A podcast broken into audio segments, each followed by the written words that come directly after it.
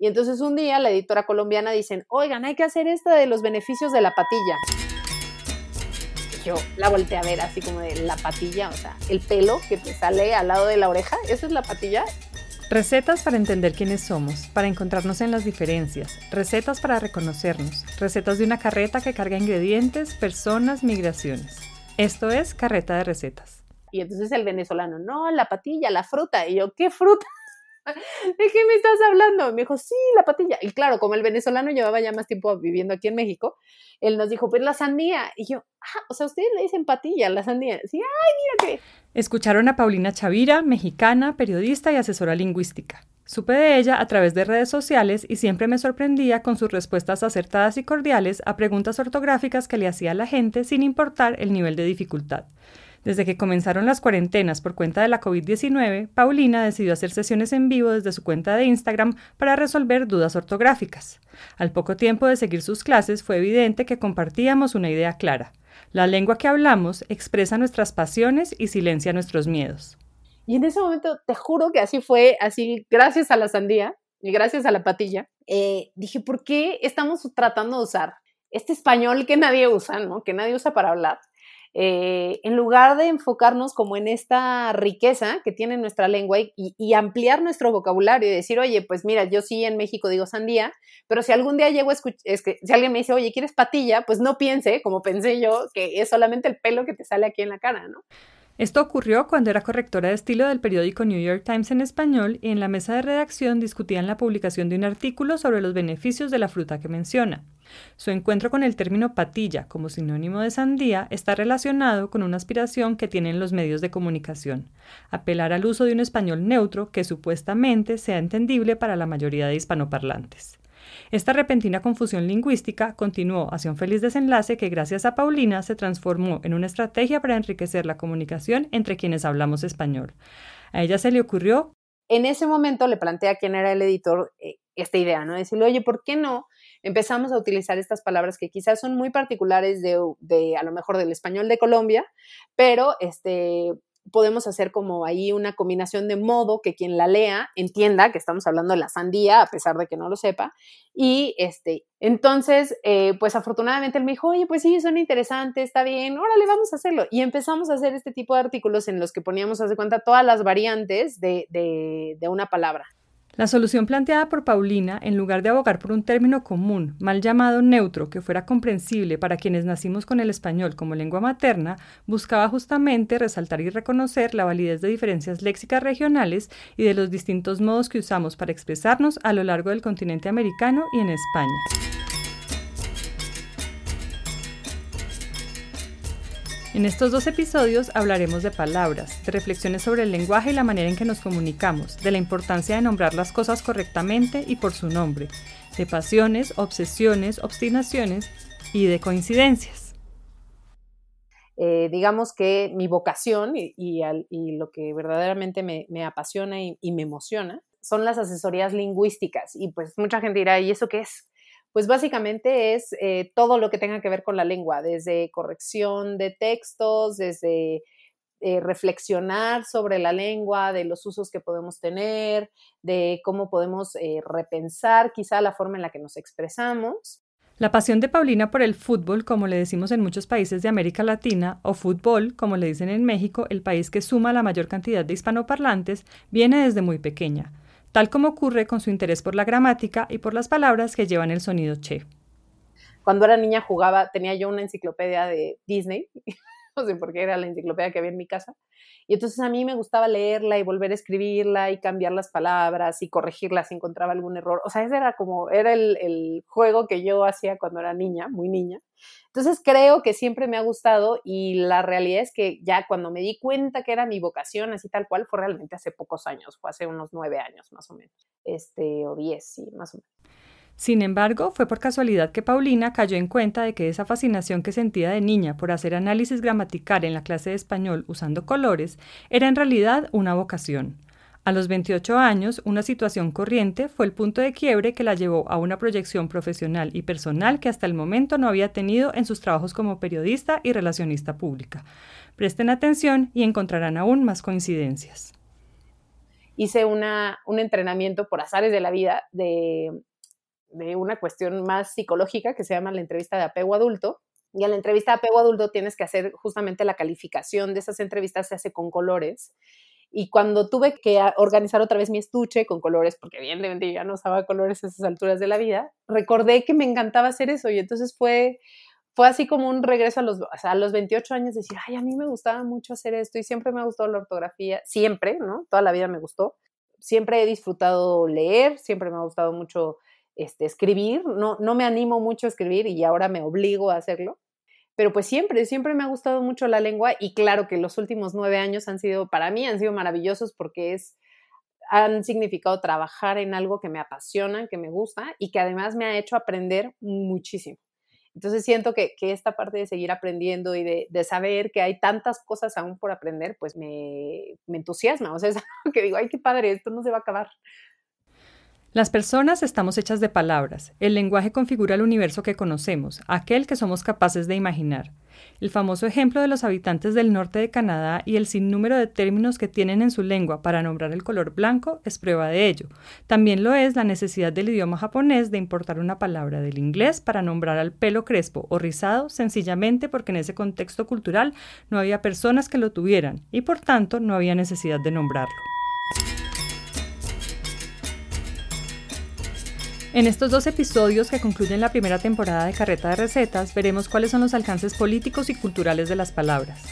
Hoy, explorar junto a Paulina Chavira las formas en que la lengua que hablamos, lo digo nuevamente, expresa nuestras pasiones y silencia nuestros miedos, serán la oportunidad para hablar de un alimento que desde la antigüedad ha sido calificado como oro líquido, el aceite de oliva.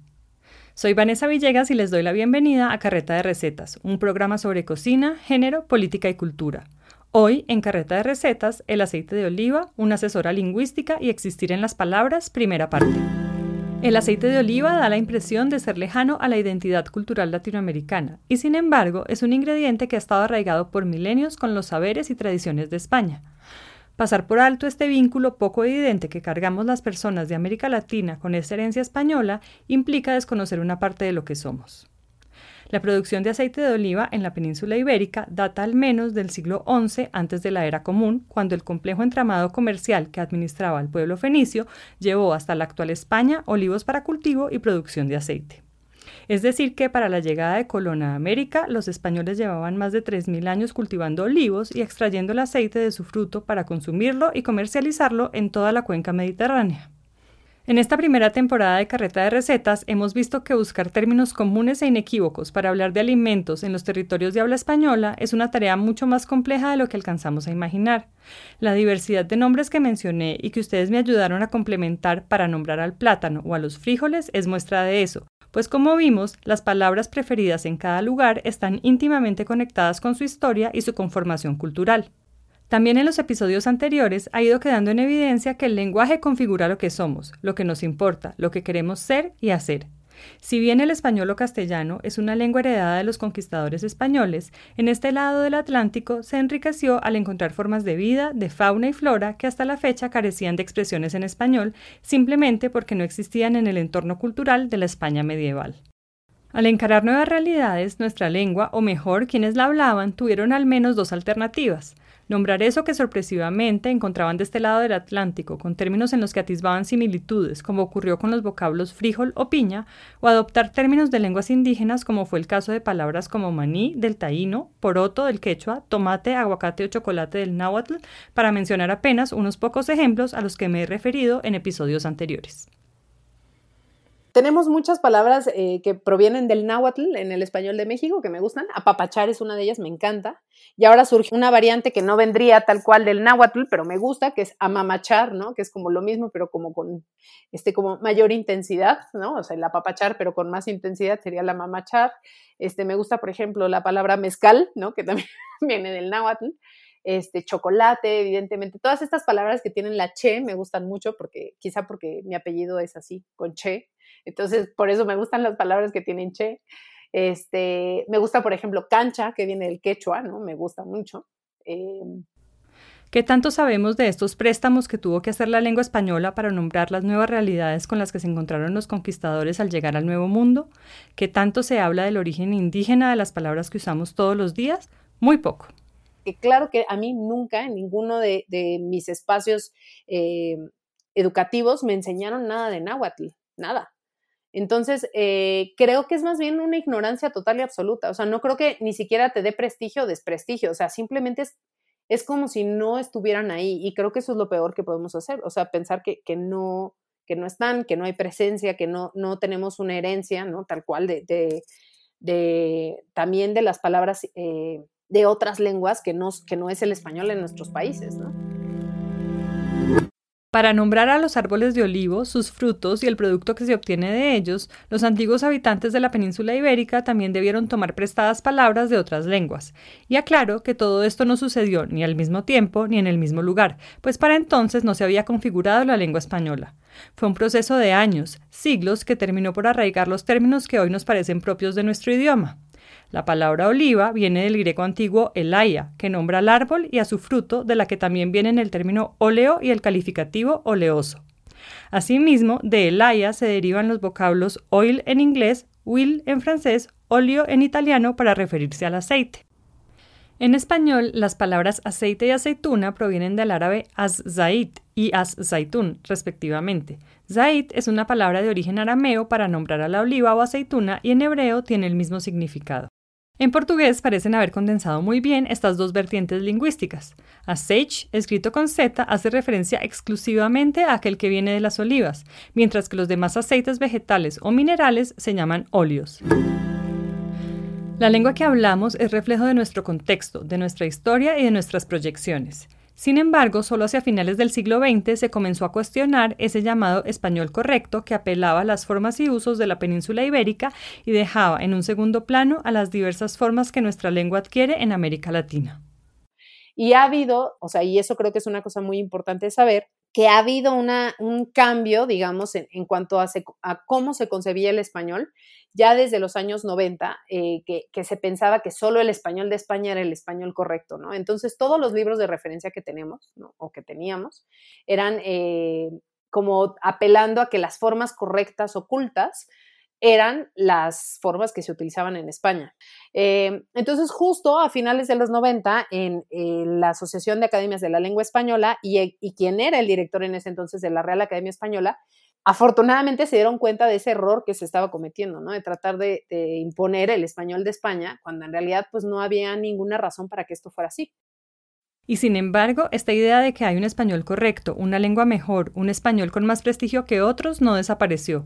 Por el contrario, se quedó instalada en el imaginario de quienes la empleamos, reforzando ese sistema de opresión y rechazo hacia lo diferente instaurado desde la colonia y que privilegia aquello venido desde Europa. Esta es una idea asociada a las nociones de poder, prestigio, raza, clase social e incluso acceso a la educación superior a la que solo tenían entrada ciertos círculos y que durante años estuvo en manos de la Iglesia Católica que también apelaba a referentes europeos. Se ha establecido que aún hoy en entrevistas de trabajo o de ingreso a programas educativos subsisten estas nociones. Lo más probable es que si una persona aparenta conocer los usos formales de nuestro idioma, tiene mayores posibilidades de calificar sin importar su preparación para el cargo o programa. Paulina vuelve al caso de la redacción del New York Times en español y la reflexión que planteó para cuestionar ese español neutro que, como ella dice, nadie habla. En realidad es que el español de cada país es perfecto así como es, ¿no? Este, no hay, mucha gente dice que el español de Colombia es el mejor, pues según quién, o sea, en relación con qué, pues el español de México también es muy bueno y el español de Argentina también es muy bueno y el español de Perú también es muy bueno y el de Venezuela y el de Bolivia, ¿no? O sea, todos son muy buenos y ninguno es mejor que otro. Al igual que los demás países colonialistas, España tenía la necesidad de someter a sus colonias mostrándose culturalmente superior, imponiendo sus valores por encima de aquellos de las sociedades colonizadas. El empleo de referentes europeos y blancos en lugares donde las personas no nacían ni se veían con estas características era un principio de exclusión muy elemental que se instauró de extremo a extremo del continente americano y ayudó a establecer distinciones sociales y raciales basadas en eso que se imponía como mejor por ser o parecer europeo. De hecho, la manera de hablar español de las comunidades afrodescendientes o indígenas ha sido objeto de burla y rechazo por parte de las clases dominantes. Incluso sus acentos son calificados con adjetivos despreciables que no vale la pena mencionarlos acá. Burlas coloniales que debemos tener presentes cuando valoramos una forma de hablar distinta a la nuestra y que debería cuestionarnos. ¿Califica nuestro gusto o nuestro prejuicio? En ambos casos debemos preguntarnos de dónde viene el juicio, por qué lo consideramos válido. Paulina tiene una razón muy especial para explicar su gusto por el acento colombiano. No sé, bueno, a mí, a mí me gusta mucho el acento de Colombia, mucho. Bueno, la vez que la mayoría de los acentos, pero a mí me gusta y nada, o sea, soy así como tan básica. me gusta porque yo fui súper fanática de Café con Aroma de Mujer, o sea, la amaba, así mal plan. Paulina hace referencia a una telenovela colombiana de la década de los 90, famosa en muchos lugares del mundo. Curiosamente, este ejemplo es perfecto para hablar de los acentos, pues para las personas por fuera de Colombia, el de la novela Café era un paradigma del acento colombiano. Y en realidad se trataba de la impostación actoral de uno de los tantos acentos que hay en el país, el de la zona cafetera o cafetalera. O sea, para mí yo lo soy y yo decía, qué bonito habla. O sea, me encanta cómo habla. Y me encanta el acento y así. Entonces, como que para mí es un acento, no sé, como que me gusta mucho. Eh, pero es eso, o sea, es como también aceptar al otro, ¿no? O sea, aceptar como las diferencias del otro y, pues eso nos cuesta, nos cuesta mucho trabajo a veces. Eso que consideramos identidad también está constituido por los modismos y acentos regionales. Porque entonces calificar de buenos o malos los acentos, ¿acaso no resulta inevitable que por este camino lleguemos a rechazar una parte de lo que es la otra persona? ¿Desde dónde estamos juzgando eso otro como malo, feo, desagradable o como bueno, melódico y encantador? ¿Qué motiva la valoración? Se trata, como dice Paulina, de abrazar las diferencias que tenemos, en lugar de señalarlas como fallas, y eso muchas veces nos cuesta demasiado esfuerzo. El aceite de oliva es uno de los pocos aceites vegetales que se extrae de una fruta fresca y no de una fruta cocinada, de una semilla o de un fruto seco.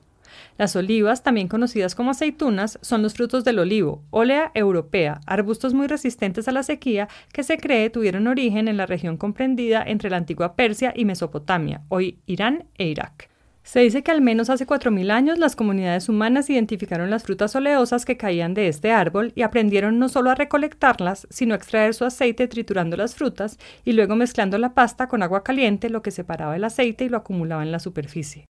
De hecho, de acuerdo con investigaciones arqueológicas, el de olivo es uno de los primeros árboles frutales en ser cultivados. El ánfora más antigua para almacenar aceite de oliva de la que se tiene razón se encontró en la isla de Creta y data del año 3500 antes de la era común. Pero aclaro que todas estas fechas que acabo de mencionar están en discusión, puesto que esta región es constantemente explorada en busca de vestigios arqueológicos que obligan a quienes la estudian a replantear fechas e hipótesis. En la zona oriental del Mediterráneo, especialmente en la isla de Creta, Palestina, Israel, Líbano, Siria y Jordania, se han encontrado una cantidad considerable de morteros, decantadores y vasijas que dan cuenta de la importancia del aceite de oliva para las comunidades humanas que además de usarlo como alimento, medicina y combustible para lámparas, lo empleaban en ceremonias espirituales y ofrendas. Gracias a los hallazgos resulta claro que desde hace milenios las familias que se dedicaban al cultivo de aceitunas lograban producir excedentes de aceite de oliva que eran comercializados. El líquido era envasado en ánforas de barro que se exportaban a otros lugares principalmente a través de las redes comerciales del pueblo fenicio. Se dice que para el año 2000, antes de la era común, la mayor parte del aceite de oliva que se consumía en Egipto llegaba de Creta y Siria, pero luego allí aprendieron a cultivar y a producir su aceite, además de perfeccionar la manera de extraerlo. Primero trituraban las aceitunas y luego esparcían la pasta sobre una tela que era enrollada y exprimida. Enseguida, el líquido pasaba a un proceso de decantación para separar el agua del aceite que finalmente era envasado en ánforas de barro. A lo largo de los últimos nueve años, Paulina ha perfeccionado su conocimiento de la lengua española para trabajar en lo que le gusta pero cuando le pregunté cómo había llegado a este oficio que parecía traerle desde tan pequeña, comenzaron a aparecer coincidencias para las que ella ni yo estábamos preparadas. Y antes de que la escuchen, déjenme resaltar mi admiración y respeto por la manera en que cuenta su historia fíjate, o sea, ya pensando ya como en muchas otras cosas, porque digo, ¿por qué estudié periodismo y no estudié letras, no? O sea, yo tendría que haber estudiado letras, ¿no? No, es una locura, a ver ¿qué, en qué momento se me, se me ocurrió estudiar periodismo. Y pues se me ocurrió básicamente porque yo estudiaba en ese entonces en el TEC de Monterrey, ahí fue donde yo hice la prepa aquí en Ciudad de México, y justo cuando yo estaba en la preparatoria fue cuando me enfermé. Entonces, como que en el TEC tuvieron muchas... Eh, pues muchas atenciones conmigo, de que, oye, pues había un elevador, me acuerdo que había un elevador en ese entonces y era así como, no, tú puedes usar el elevador cuando quieras, porque al principio cuando regresé a la, a la escuela, a la prepa, utilizaba silla de ruedas, no puedes utilizar la prótesis luego, luego en cuanto te, te amputan la pierna. Pero la realidad es que me dio miedo, o sea, de verdad sí fue una, una cuestión de miedo de salirme de mi zona de confort, o sea, como que yo decía, bueno, yo ya conozco el TEC, ya sé cuánto me canso o no me canso de ir a la biblioteca, cuánto tiempo me toma de ir de este salón a este otro salón. Entonces, pues bueno, periodismo, ¿no? Y en realidad por eso estudié periodismo, o sea, al final ahora como que lo veo con mucha claridad, que, que fue en realidad por eso. Nuevamente el cáncer aparece en este programa. Ya había sido parte del episodio 2, La mantequilla, una sobreviviente y la escritura como terapia, que tiene a María Camila Dávila Bermúdez como invitada. Es una historia que me toca de manera personal, pues yo había acompañado a María Camila en el proceso para verbalizar un recuento muy similar al que narra Paulina con impresionante naturalidad. Contar los pasos de un salón a otro, identificar los caminos más sencillos y con facilidades para la silla de ruedas, quedar agotada tras caminar media cuadra muy despacio, tener miedo a salirse de esas zonas de relativa seguridad. Yo había acompañado el miedo, el dolor, la desesperación y la ausencia de palabras para narrar una historia que tiene al cáncer como presencia especial. Y para hacer este compilado de coincidencias aún más impresionante, para ambas mujeres se trató de un sarcoma de Ewing en la pierna derecha. En el caso de María Camila, el cáncer fue detectado a los 13 años. A Paulina, el primer síntoma le apareció cuando tenía 16. Paulina notó que algo andaba mal durante unas vacaciones de verano mientras ayudaba en la farmacia que tenía su papá. Y entonces yo estaba trabajando en la farmacia y los dulces, ¿no? Así todos los dulces estaban como en una parte eh, baja, ¿no? Debajo, debajo del mostrador. Entonces me pidieron un dulce y me agaché por el dulce este y a la hora de que me agaché me empezó a doler horrible la rodilla. Yo, la verdad, honestamente dije, pues seguro me agaché mal, me lastimé y ya está.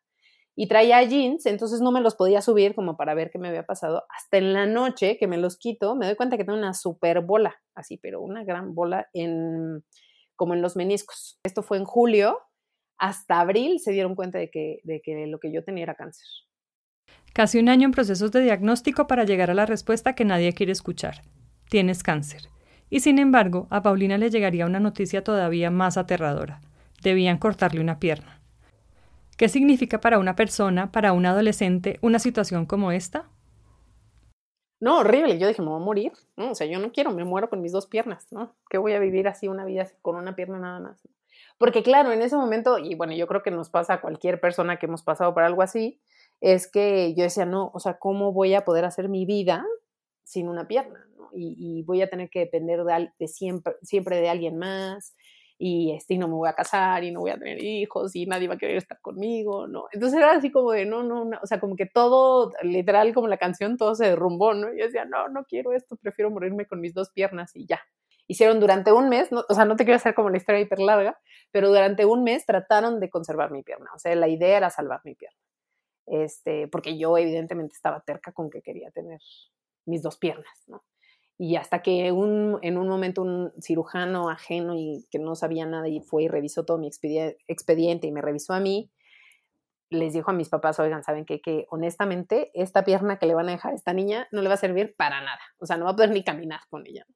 Y sí, o sea, en cuanto me la cortaron empecé a, subir, a subir, o sea, porque ya, sabes, estaba anémica, este, no, así ya, ya estaba yo muy mal para el traste. Tenía una infección, entonces como que, que sí, en cuanto la cortaron, pues empecé a, a mejorar y a la semana salí del hospital, después de haber estado un mes ahí, a la semana salí del hospital. Y ya que comenzamos a abordar las casualidades que se juntan en estos episodios, podría decirse que el proceso de Paulina para aceptar y verbalizar su historia también vino de la mano de eso que en español llamamos azares de la vida. Cuando Paulina terminó la carrera de periodismo, comenzó a trabajar en el diario Reforma. Estando allí, la contactó su protesista, es decir, el médico que la apoyó en el proceso de adaptación a la prótesis y quien dirigió su rehabilitación. Él la recomendó para trabajar juntos en una empresa que ofrece soluciones protésicas. La idea era que Paulina viajara por todo el mundo dando su testimonio como usuaria de prótesis, una historia que todavía no había sido capaz de contarse ni siquiera a sí misma. Ya habían pasado más de 10 años desde la amputación y su recuperación del cáncer, y sin embargo, Paulina no había encontrado el tiempo ni la manera de poner en palabras lo que le había sucedido. Todavía no lo podía nombrar. Pero mira, fíjate, justo yo ahora ya que lo veo un poco como a la distancia y en perspectiva y todo, o sea, creo que el trabajo que tuve con Osur para mí fue maravilloso porque fue realmente un, trabajo muy terapéutico. A mí, a mí me cortaron la pierna en 97, que era cuando tenía 17 años, y trabajé en Osur de 2005 a 2007. Entonces, pues digo, ya habían pasado casi 10 años, ¿no? Y eh, durante esos 10 años, haz de cuenta que evadí, ¿no? El hecho de que me habían cortado una pierna, o sea, como que tenía la prótesis, pero, ah, ajá, negación total y absoluta.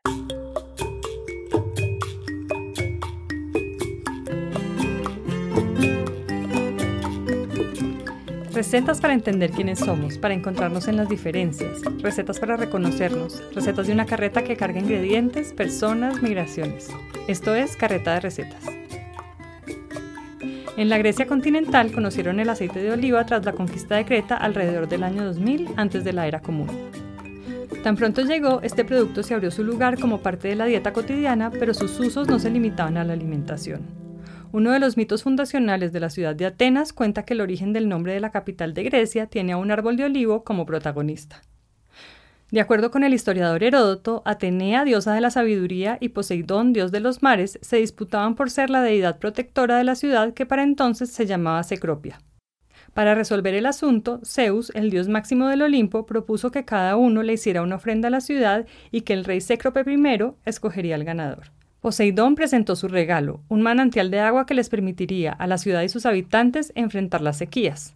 Los residentes no recibieron este favor con entusiasmo al darse cuenta de que se trataba de agua salada como la del mar.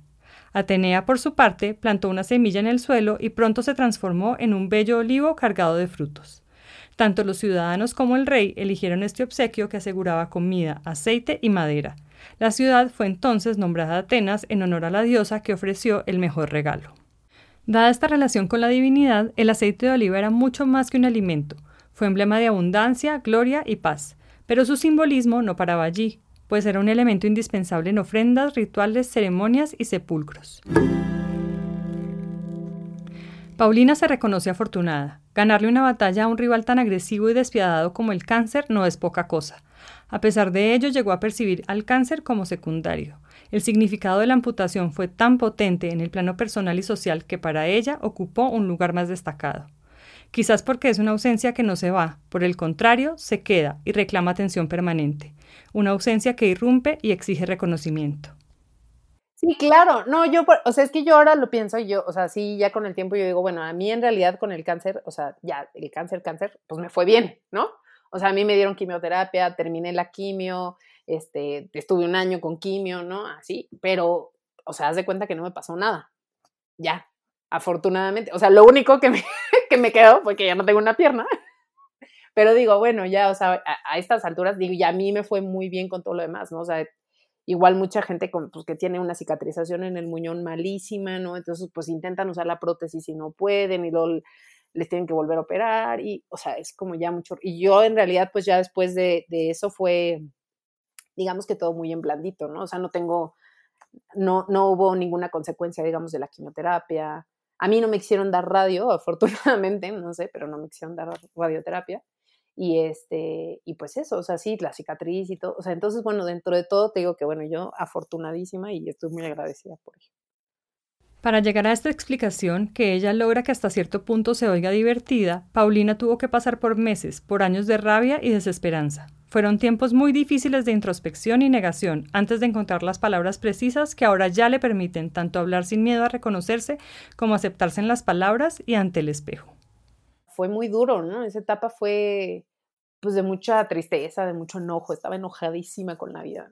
Me costaba mucho trabajo verme, ¿no? Me costaba mucho trabajo este, usar la prótesis. Bueno, en ese entonces ni loca usaba una prótesis encubierta, ¿no? O sea, que fuera solamente el tubo, ¿no? Quería como una prótesis que más o menos pareciera una pierna. Entonces sí fue súper duro y aprender a caminar otra vez fue durísimo, ¿no? Y, este, y, y pues adaptarme también a saber que ya no tenía una pierna, aceptarme, ¿no? También, porque te digo, durante ocho años estuve en la negación total de, ay, no, no pasa nada, no pasa nada. me repitieron tanto que yo no era una pierna, que, o sea, en realidad es cierto, no eres una pierna, ¿no? Pero, este, pero sí, o sea, sí, evidentemente, pues es, es, es muy fuerte, ¿no? Es, es como volver a, pues a, todo, a, verte. Y es que pasaron casi ocho años antes de que Paulina pudiera comenzar a poner en palabras lo que había vivido, lo que le faltaba. Y pues afortunadamente conocí a, a, mi protecista, a quien sigue siendo mi protecista hasta la fecha, eh, y, yo digo, o sea, siempre de broma, pero también en serio, que yo tengo una vida antes de Marlo y otra después de Marlo, ¿no? Porque en cuanto lo conocí, pues él, él también tiene una visión muy diferente de, las prótesis, de cómo acercarse al paciente, bueno, al usuario, ¿no? Que él, él, dice usuario o usuaria de prótesis, no tanto pensando como en paciente. Pero hasta ahí me explico hasta el peso de las palabras. Este, normalmente te dicen, pues es que lastima, ¿no? Y ya, o sea, y pues se te ve así horrible porque pues es lo que hay, ¿no? Y ya, ni modo. Y él no, o sea, él sí tiene como toda otra, otra perspectiva de decir, oye, no, a ver, pues vamos a hacer que esto se te vea lo mejor posible y que te sientas cómoda y que además no te lastime y que tengas funcionalidad. No. Entonces, la verdad es que sí, para mí fue un cambio así, pero brutal. Y a partir de, de, de que lo conocí, de que me hizo mi prótesis, sí hubo un cambio muy importante en mi carácter y en mi forma de ser y y en aceptar que, pues, que ahora tenía una prótesis y que ya no, no nada más tenía una pierna y tengo una prótesis y ya. Por ejemplo, en un principio yo no podía decir que tenía un muñón, ¿no? Era una palabra que se me hacía horrible y, este, y, no podía, o sea, nada más no podía. Entonces inventé 18 nombres para mi muñón, ¿no? Porque no podía eh, decirle muñón o no podía decir que, que me habían amputado la pierna. Y entonces, o sea, como que hasta el peso de las palabras en, cuanto a esto a mí me parecía, o sea, me acuerdo que lo tenía ahí en mi cabeza, pero pues bueno, estaba ahí en otros, otros problemas en ese momento. Consideren el peso que tenían las palabras en Grecia antigua. El poeta Homero llamó al aceite de oliva oro líquido, pues para los pueblos helénicos el valor de este producto era comparable con el del metal precioso. En los Juegos Olímpicos era fundamental en varios aspectos. Por una parte, los atletas ungían su piel con aceite de oliva antes de competir. Se dice que lo hacían para proteger la piel de los rayos del sol, pues participaban desnudos, pero también para que sus musculaturas lucieran brillantes y atractivas para el público. De hecho, el olor que emanaba esa mezcla de sudor y aceite de oliva era considerado atractivo y muy masculino. Finalizada la contienda, los atletas se reunían para que pasaran un utensilio muy especial sobre sus cuerpos. Este, al mismo tiempo que masajeaba los músculos cansados, recogía esa mezcla de sudor y aceite de oliva que quedaba en la superficie de la piel. El aceite de oliva, además, era fundamental para mantener encendida la llama olímpica, el símbolo por excelencia de los Juegos. Pero quizás el uso más significativo y que da sentido a las palabras de Homero es que los ganadores de los Juegos, en lugar de medallas, recibían ánforas llenas de aceite de oliva de la mejor calidad existente. Ahora pasemos al campo de la medicina. Hipócrates nombró al aceite de oliva como el gran sanador, asegurando que podía curar al menos 60 padecimientos distintos. De hecho, entre los usos indicados por Hipócrates, que vivió entre el siglo IV y el siglo V antes de la era común, se mencionan diversos tratamientos para aliviar problemas de las vías respiratorias como congestión nasal y molestias en la garganta. Igualmente se recetaba para sanar traumas, irritaciones y heridas en la piel, además de ser indispensable para atender problemas digestivos.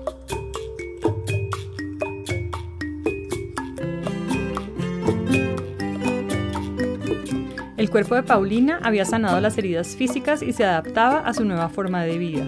No ocurría lo mismo con su mente, que a pesar del paso de los años todavía debía abordar ese evento traumático que hasta entonces se negaba a nombrar. Yo recuerdo que al principio yo no quería hablar del tema, ¿no? Estaba así como de, no, esto no pasa y esto no es problema y esto no... Cuando pues evidentemente sí pasa y evidentemente sí es un, pues no sé si un problema, pero sí es, es algo que, que, te cuestiona, que te, que te duele, que te hace reflexionar y entonces pues no, no es como tan sencillo entrarle, ¿no? No, te da miedo, te da dolor, o sea, es un dolor, bueno, no sé, para mí era un dolor muy, muy grande, no puede ser que para todas las personas, pero para mí era un dolor muy grande, ¿no? Y como que no podía entender cómo tenía esa vida, ¿no? A pesar de que la estaba viviendo, este, y cómo podía ser una buena vida, ¿no? Y ahora, pues, o sea, como que me encantaría poder llegar y acercarme a mi Ana Paulina de 17 años y decirle todo va a estar bien, o sea, te prometo que todo va a salir bien, y vas a tener una vida tranquila y no vas a depender de nadie y vas a tener hijos y vas a estar con alguien más. O sea, como que esa parte que a mí me agobiaba mucho a los 17 años, pues ya ahorita es así como pues sí, lo entiendo, entiendo que haya pasado por eso. En el trabajo, Paulina viajó por el mundo sensibilizando al personal médico especializado en prótesis. Para esto resultaba indispensable que contara su experiencia como usuaria. Poco a poco Paulina se vio obligada a enfrentar eso que llevaba eludiendo por años, la imagen incompleta de sí misma que veía en el espejo, pero que se negaba a elaborar en el lenguaje. Con los días fue nombrando y volviendo palabras su realidad.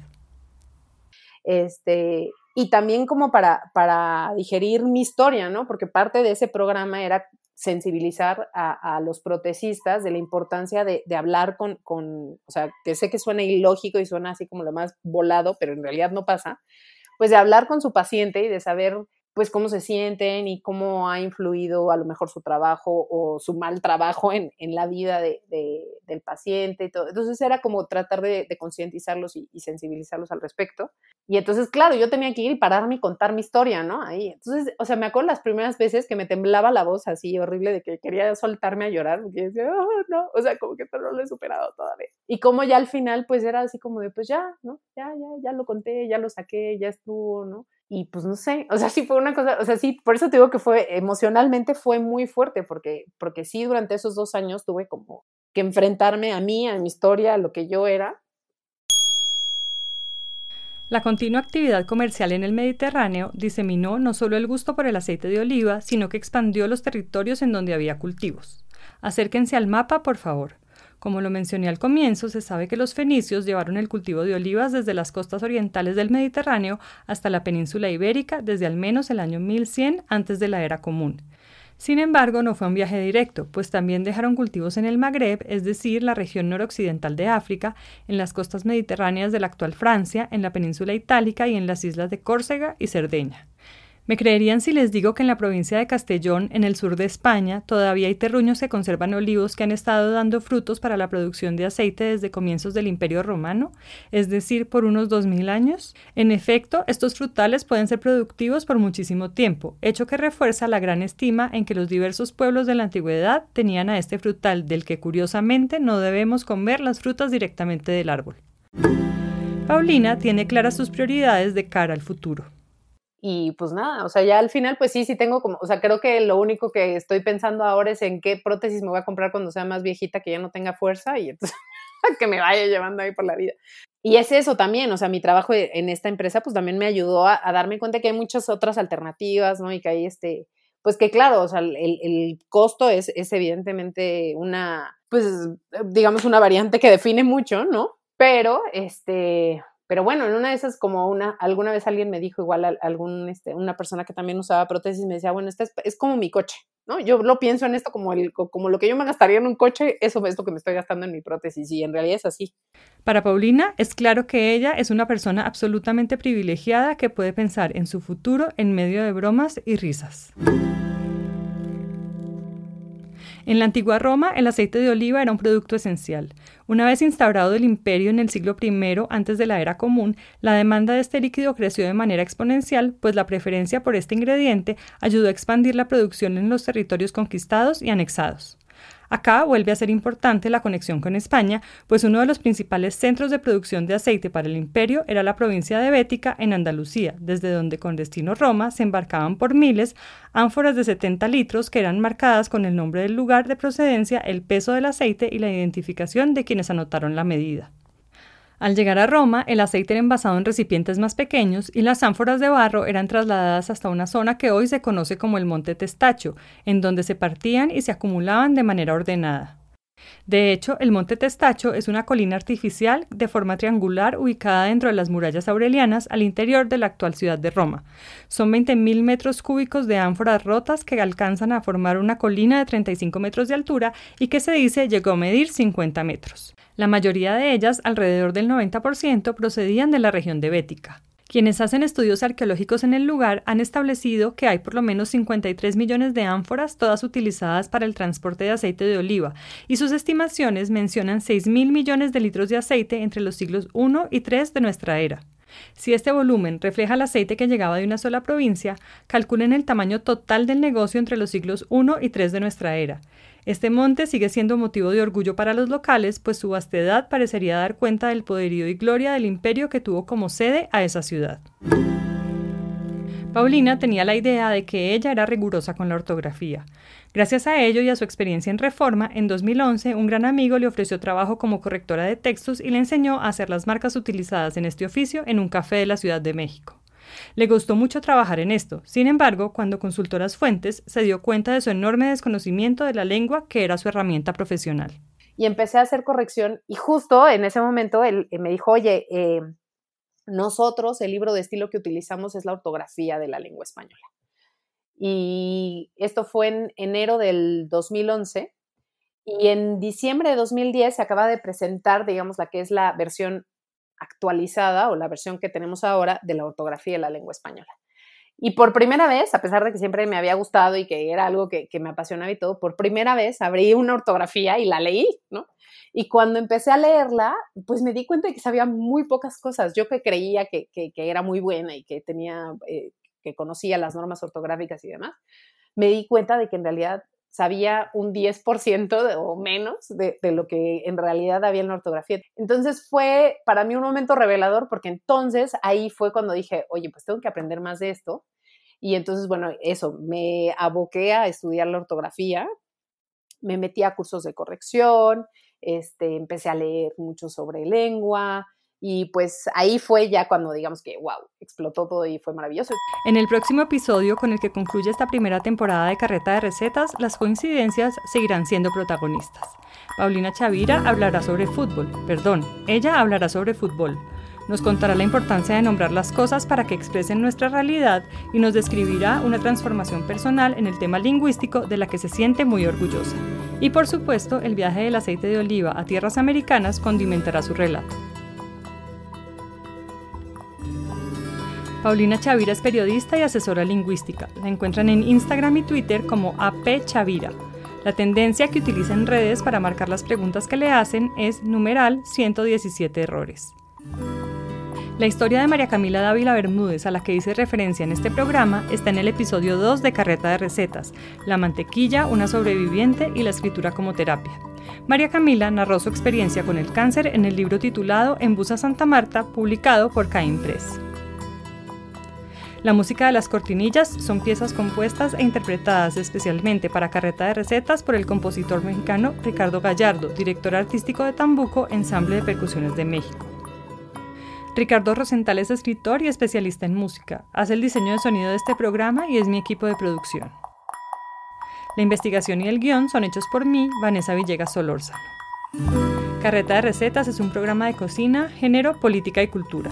Para más recetas e historias migrantes visiten la página web carretaderecetas.com.